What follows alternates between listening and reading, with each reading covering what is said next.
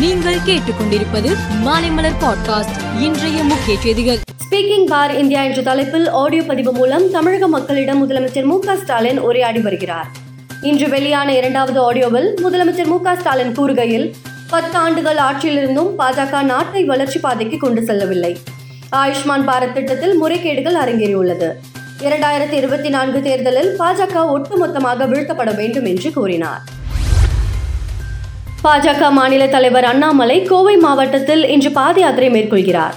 நடைப்பயணம் மேற்கொள்ள வரும் அண்ணாமலைக்கு கோவை மாவட்ட பாஜக சார்பில் ஏராளமான தொண்டர்கள் திரண்டு வந்து உற்சாக வரவேற்பு அளிக்கின்றனர். அதனைத் தொடர்ந்து அவர் மாலை மூன்று மணிக்கு வால்பாறை சட்டமன்ற தொகுதிக்குட்பட்ட வேட்டைக்காரன்புத்தூர் பகுதியில் நடைப்பயண பிரச்சாரம் மேற்கொள்ள உள்ளார்.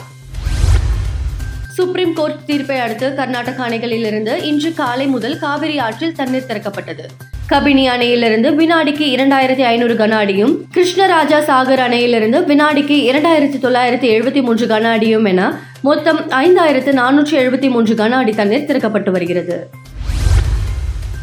முதலமைச்சர் ரங்கசாமி நேற்றிரவு பத்து மணி அளவில் சட்டசபை அலுவலகத்துக்கு வந்தார். சுமார் இருபது நிமிடம் அலுவலகத்திலிருந்து பணிகளை மேற்கொண்ட முதலமைச்சர் ரங்கசாமி பத்து இருபது மணி அளவில் அங்கிருந்து புறப்பட்டு சென்றார். முதலமைச்சர் ரங்கசாமி இரவில் திடீரென சட்டசபைக்கு வந்ததால் அங்கு திடீர் பரபரப்பை ஏற்படுத்தியது.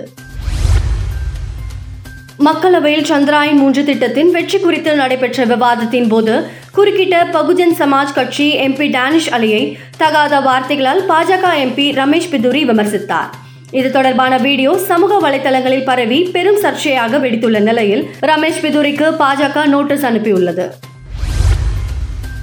காவிரியில் தமிழ்நாட்டுக்கு தண்ணீர் திறக்க எதிர்ப்பு தெரிவித்து மாண்டியா மாவட்டம் முழுவதும் இன்று காலை ஆறு மணி முதல் அனைத்து கடைகளும் அடைக்கப்பட்டிருந்தன. பஸ்கள் மற்றும் ஆட்டோக்கள் உள்ளிட்ட வாடகை வாகனங்களும் ஓடவில்லை. இதனால் மக்கள் கூட்டமின்றி நகரமே வெறிச்சோடியது. மேலும் ஆறு மணி வரை இந்த முழு அடைப்பு போராட்டம் நடக்கிறது. மேலும் முன்னெச்சரிக்கை நடவடிக்கையாக இரு மாநில எல்லைகளிலும் போலீஸ் பாதுகாப்பு போடப்பட்டுள்ளது.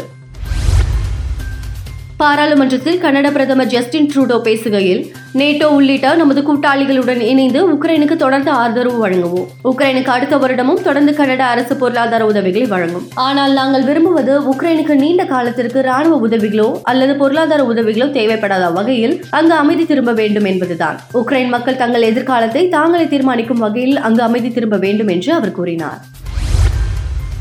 பத்தொன்பதாவது ஆசிய விளையாட்டுப் போட்டி இன்று சீனாவின் ஆங்சோங் நகரில் இன்று மாலை அதிகாரப்பூர்வமாக தொடங்க உள்ளது இருப்பினும் கால்பந்து கிரிக்கெட் வாலிபால் பீச் வாலிபால் உள்ளிட்ட சில போட்டிகள் கடந்த சில நாட்களுக்கு முன்னதாகவே தொடங்கப்பட்டுவிட்டது. இன்று காலை ஏழு முப்பது மணிக்கு பெண்களுக்கான டேபிள் டென்னிஸ் போட்டியின் முதல் நிலை ஆட்டம் இந்தியா நேபாளம் இடையே நடைபெற்றது. ஐந்து போட்டிகள் கொண்ட முதல் நிலை சுற்றில் இந்தியா மற்றும் நேபாள வீரர்கள் விளையாடினர். இதில் நேபாளம் அணிக்கு எதிராக இரண்டுக்கு பூஜ்ஜியம் என்ற கணக்கில் இந்தியா முன்னிலையில் வகித்த நிலையில் மூன்றாவது சுற்றிலும் பதினோருக்கு ஒன்று பதினோருக்கு ஐந்து பதினோருக்கு இரண்டு என்ற கணக்கில் போட்டியை இந்தியா கைப்பற்றியது. மேலும் செய்திகளுக்கு மாலை மலர் பாட்காஸ்டை பாருங்கள்.